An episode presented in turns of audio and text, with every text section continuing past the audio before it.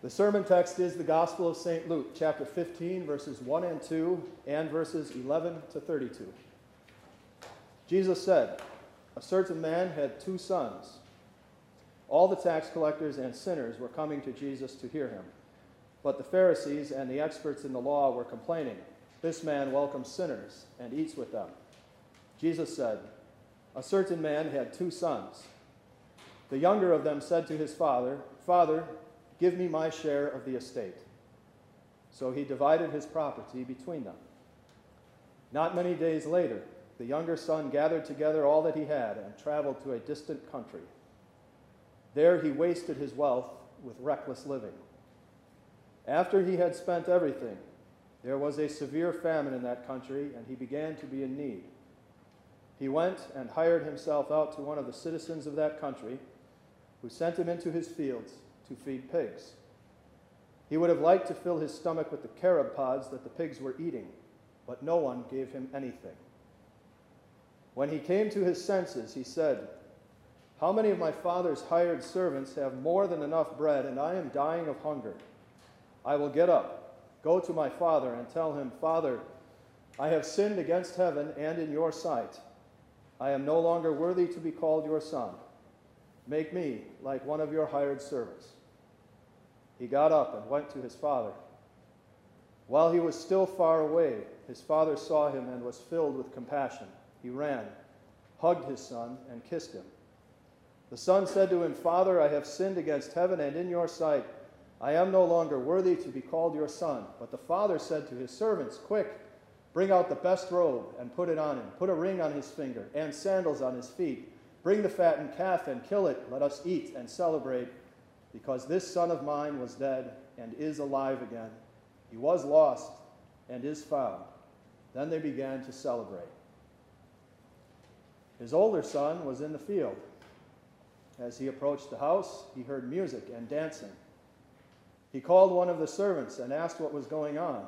The servant said to him, Your brother is here. Your father killed the fattened calf because he has received him back safe and sound. The older brother was angry and refused to go in. His father came out and began to plead with him. He answered his father, Look, these many years I've been serving you, and I never disobeyed your command. But you never gave me even a young goat so that I could celebrate with my friends. But when this son of yours arrived, after wasting your property with prostitutes, you killed the fattened calf for him. The father said to him, Son, you are always with me, and all that I have is yours. But it was fitting to celebrate and be glad, because this brother of yours was dead and is alive again. He was lost and is found. The gospel of our Lord.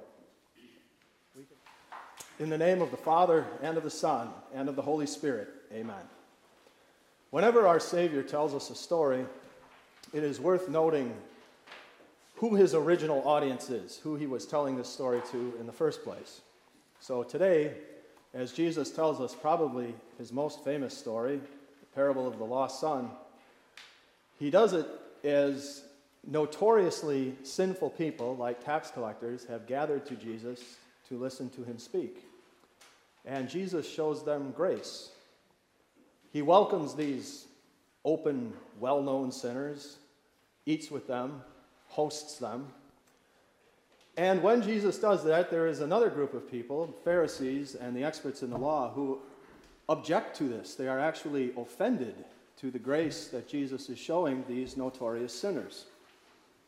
All the tax collectors and sinners were coming to Jesus to hear him.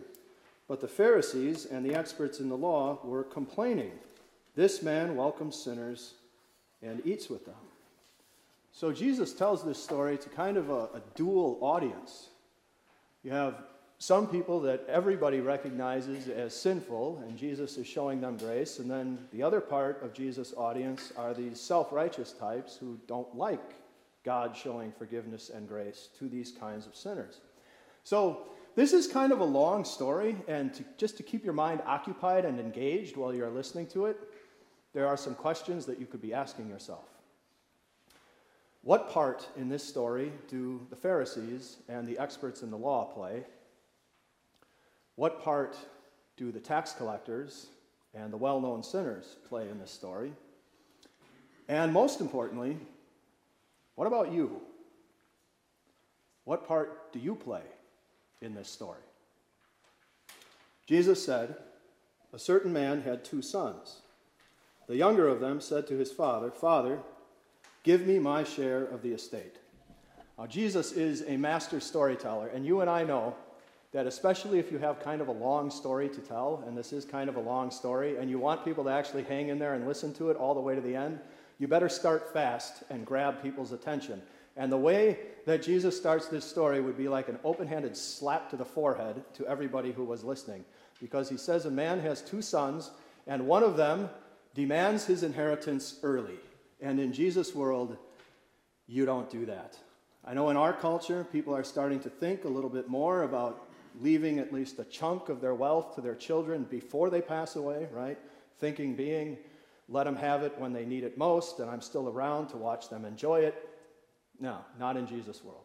You did not do this sort of thing. For a son to make this demand of his father was disrespectful, borderline hateful.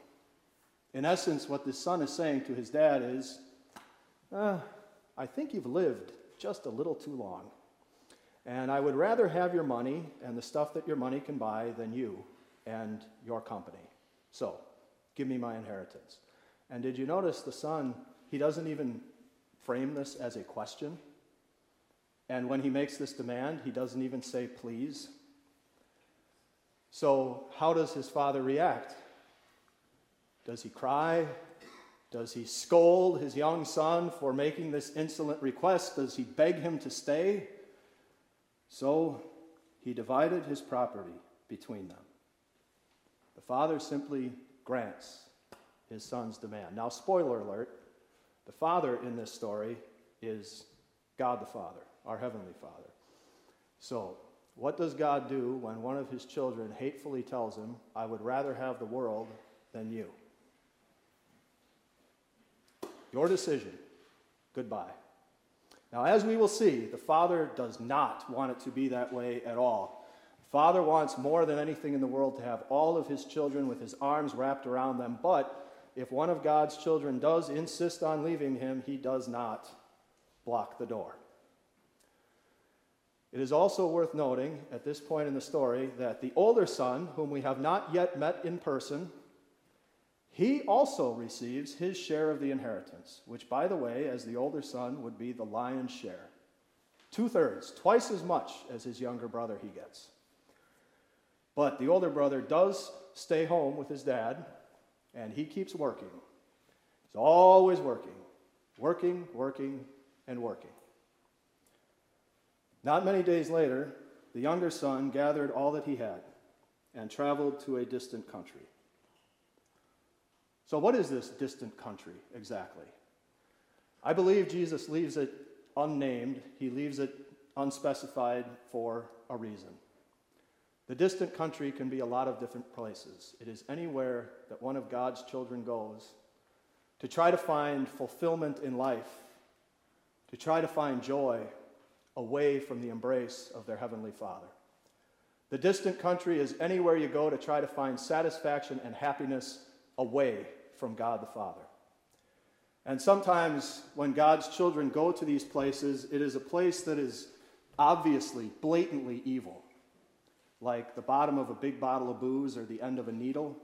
But other times, when God's children go to their distant country, it might actually be a place that on the surface looks innocent, even wholesome. The office, their family. Wherever you go on a quest to find fulfillment about, apart from your Heavenly Father, it is the distant country, and it's going to end badly. Meanwhile, back at the ranch, the older brother is still working, always working, working and working. In the distant country, the younger son wasted his wealth with reckless living. After he had spent everything, there was a severe famine in that country and he began to be in need.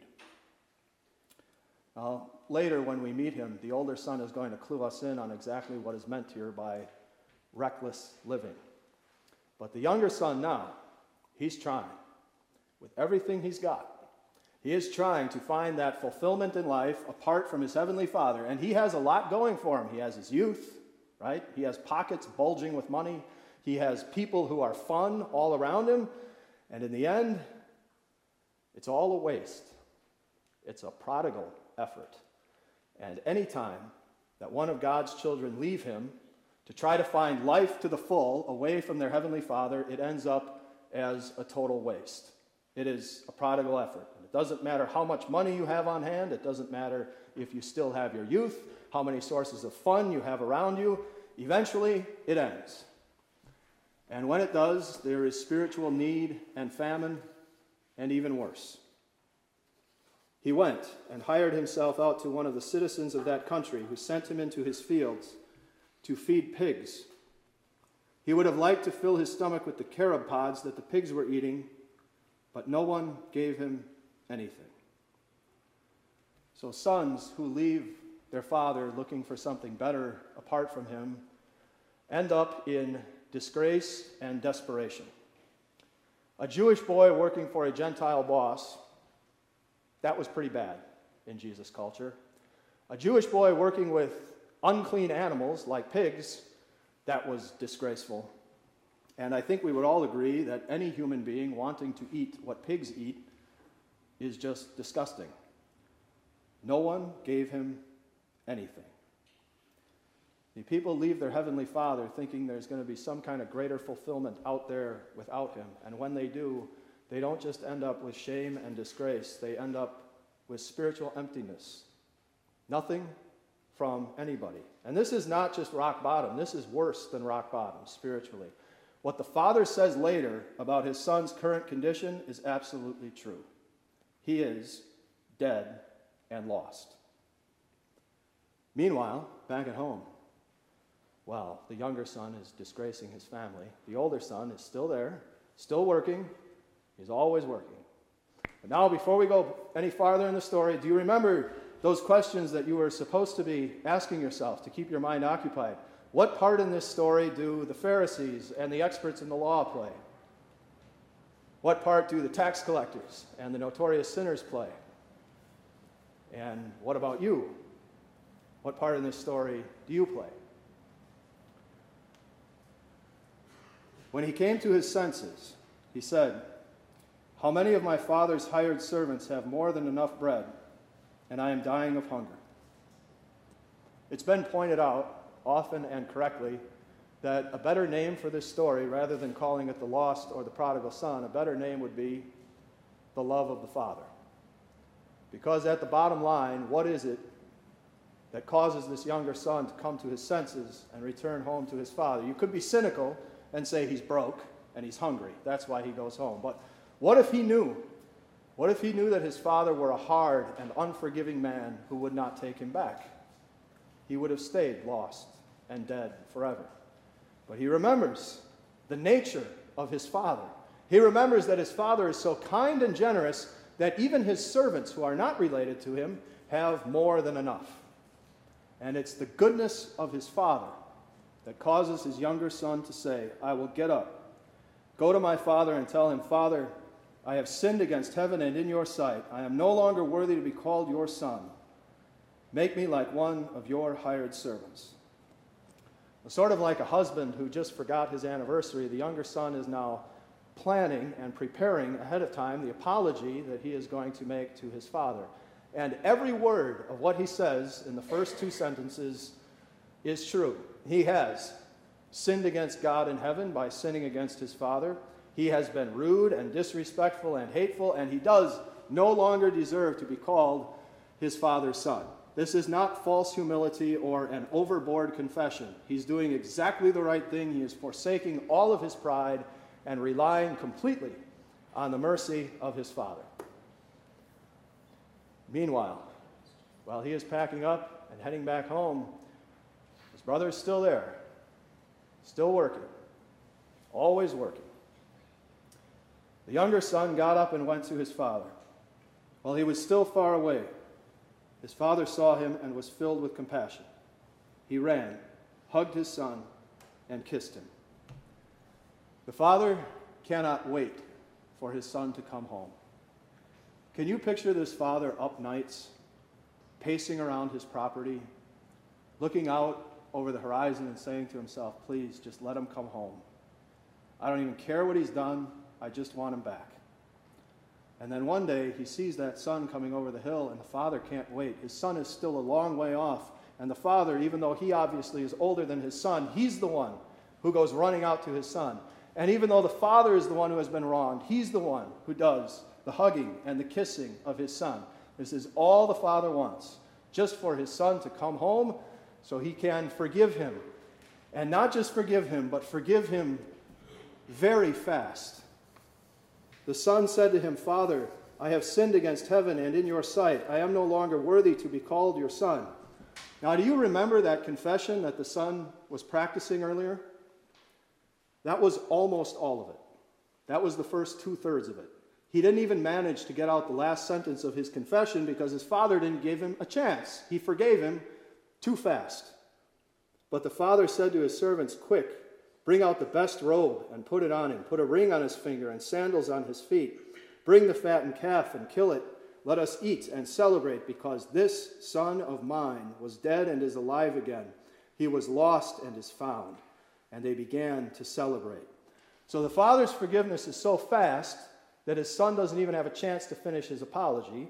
And the father's forgiveness is so full, it is so complete, that it brings out a robe, the best robe he has, and a ring, and sandals, and a calf, and not just a calf, an expensive one, a fattened calf. The Father's forgiveness is so full and complete that it demands a party, a celebration. And then the Father says the most important thing of all. He calls that younger son who had wronged him so badly, this son of mine. He says he was dead. But that's in the past tense. Now he is alive. He was lost, but you can forget about what he was because now he is found. We know why our Father in heaven forgives our sins just as fast and fully as the Father in this story. It is because of the one who is telling us this story. Jesus came into this world and he lived a holy life in the place of every lost, dead, sinful human being. And Jesus died on the cross to wash away all human sin. It is the saving work of Jesus Christ that moves our Heavenly Father to forgive our sins, the same way that the Father in this story forgives his Son. And it is forgiveness that we all need.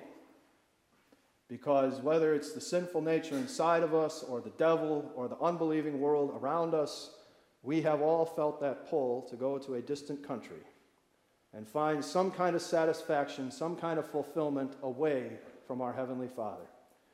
And we have all needed the goodness of our Heavenly Father to call us back to Him. It is His goodness, it is His kindness to us in Christ that brings us back. And when we come back, He forgives us for Jesus' sake. And He doesn't just forgive us, He forgives us immediately and completely. He calls us His sons and daughters, alive and found. Now, wouldn't it be nice if the story ended right there? It would be. And I read a very interesting article. I can't find it anymore. It was about 10 years ago they asked church going Christians, biblically knowledgeable Christians, to tell the story of the lost son. And you know, about 70% when they tell the story, they stop right there. They completely forget that there even is a second half to the story. But Jesus does have another important spiritual point to make, so the story goes on. And before we go on, remember those questions you are supposed to be asking yourself. What part do the Pharisees and the self righteous types play? What about the tax collectors and the prostitutes? And what about you? His older son was in the field. As he approached the house, he heard music and dancing. He called one of the servants and asked what was going on. The servant told him, Your brother is here. Your father killed the fattened calf because he has received him back safe and sound. So, guess what the older brother has been up to during this joyous homecoming? Same thing he's always doing working out in the fields. The same thing he's been doing the whole time that his little brother has been demanding and running and wasting and disgracing. and how this older brother's skin must crawl when he hears the first words out of this servant's mouth Your brother. The older brother was angry and refused to, came, and refused to go in. His father came out and began to plead with him. He answered his father, Look, these many years I've been serving you, and I never disobeyed your command. But you never gave me even a young goat so that I could celebrate with my friends. Father, look how hard I've been working for you all this time, and I've never disobeyed you even once. And if you think that I'm ever going to call that guy my brother again, forget it. When this son of yours arrived after wasting money with prostitutes, you killed the fattened calf for him. See, that guy cannot be his younger brother. He can only be the son of his father. Because you see, the older brother, he's so good, and the little brother, he's so rotten. And the older brother, he's been home all this time doing nothing but working for his father.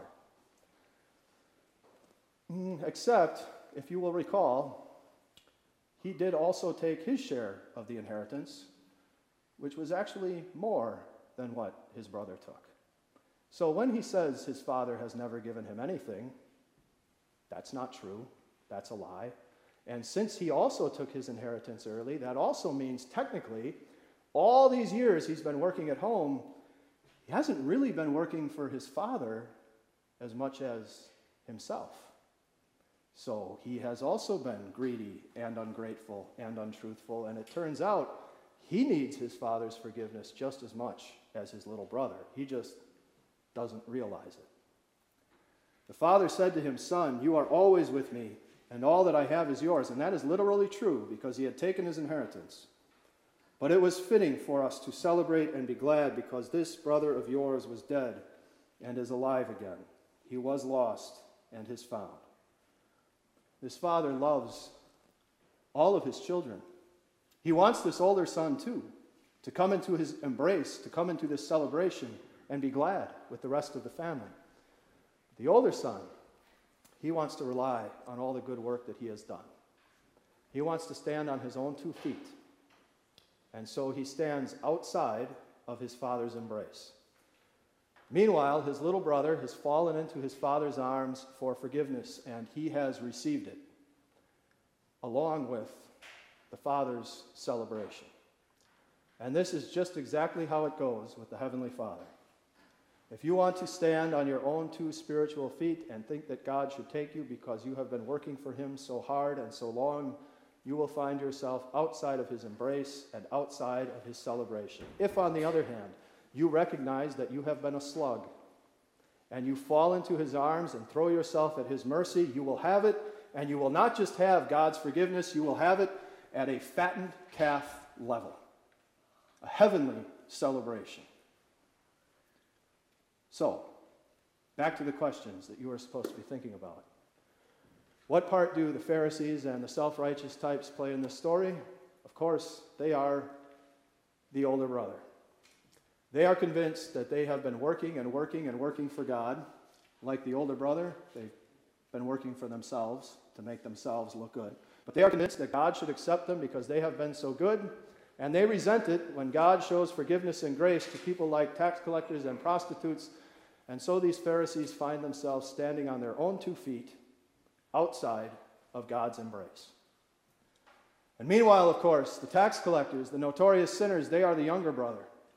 Yes, they've done terrible things, just like the younger brother in the story, but now they are coming to their senses. They are listening to what Jesus says about the grace of the kingdom of heaven. They are returning to their Father and falling into his arms. He is embracing them and celebrating them in heaven. Now, the most important question What part do you play in this story? There are actually two parts you don't want to play in this story. One is the younger brother before he comes to his senses. So, how can we avoid making this terrible mistake of wandering away from our Father and looking for something better apart from Him? Just remember who your Heavenly Father is why would you ever go looking for greener pastures apart from Him? You know, just the idea that there's something better out there away from your Heavenly Father. That is the most satanic of all lies. He is pure grace and love. There is no greener pasture than being in his arms. You remember that? And you won't wander away from him in the first place. The other part in this story that we don't want to play is, of course, the snobby, self righteous older brother. And some of us, especially those who have been Christians for a long time and done a lot of good things in God's service, we might be tempted to think sometimes that God should embrace us, He should accept us because we've been working, working, and working for Him. But we need to remember that we have also had times where we were like the younger brother, where we wandered away from our Heavenly Father and we needed His goodness to call us back. You see, if you remember that, if you remember that you have been the younger brother, then you cannot and you will not be the older brother. You won't look down on any other sinner or resent God's forgiveness to them because you'll know you've needed it too. And now, of course, the parts in the story that we do want to play. We want to be the younger brother after he comes to his senses and returns to his father. And that is something that we Christians should do every day. Because whether it's a short distance or long, we all wander from God every day. And every day we need to come back to Him and say, Father, I have sinned against heaven and in your sight. I am no longer worthy to be called your son. We fall into our Father's arms every day because He is always watching for us to come over to that hill. And when we do, He runs to us and embraces us. And you won't even have a chance to finish your confession before He forgives you and celebrates you. The other part in this story we want to play is the part of the forgiving Father. Of course, the Father in the story represents God the Father. We'll never be able to forgive perfectly like Him because He's God and, and we're sinful. But we do say in the Lord's Prayer, Forgive us our sins as we forgive those who sin against us. As you see, once you have fallen into your Father's arms and you've felt His heartbeat against your soul, then you will turn around and forgive others the same way that your Father does. And every time a sinner falls into his arms, you will rejoice and celebrate, no matter who that person is. And no matter what wrong they have done, you will call him your brother. Amen.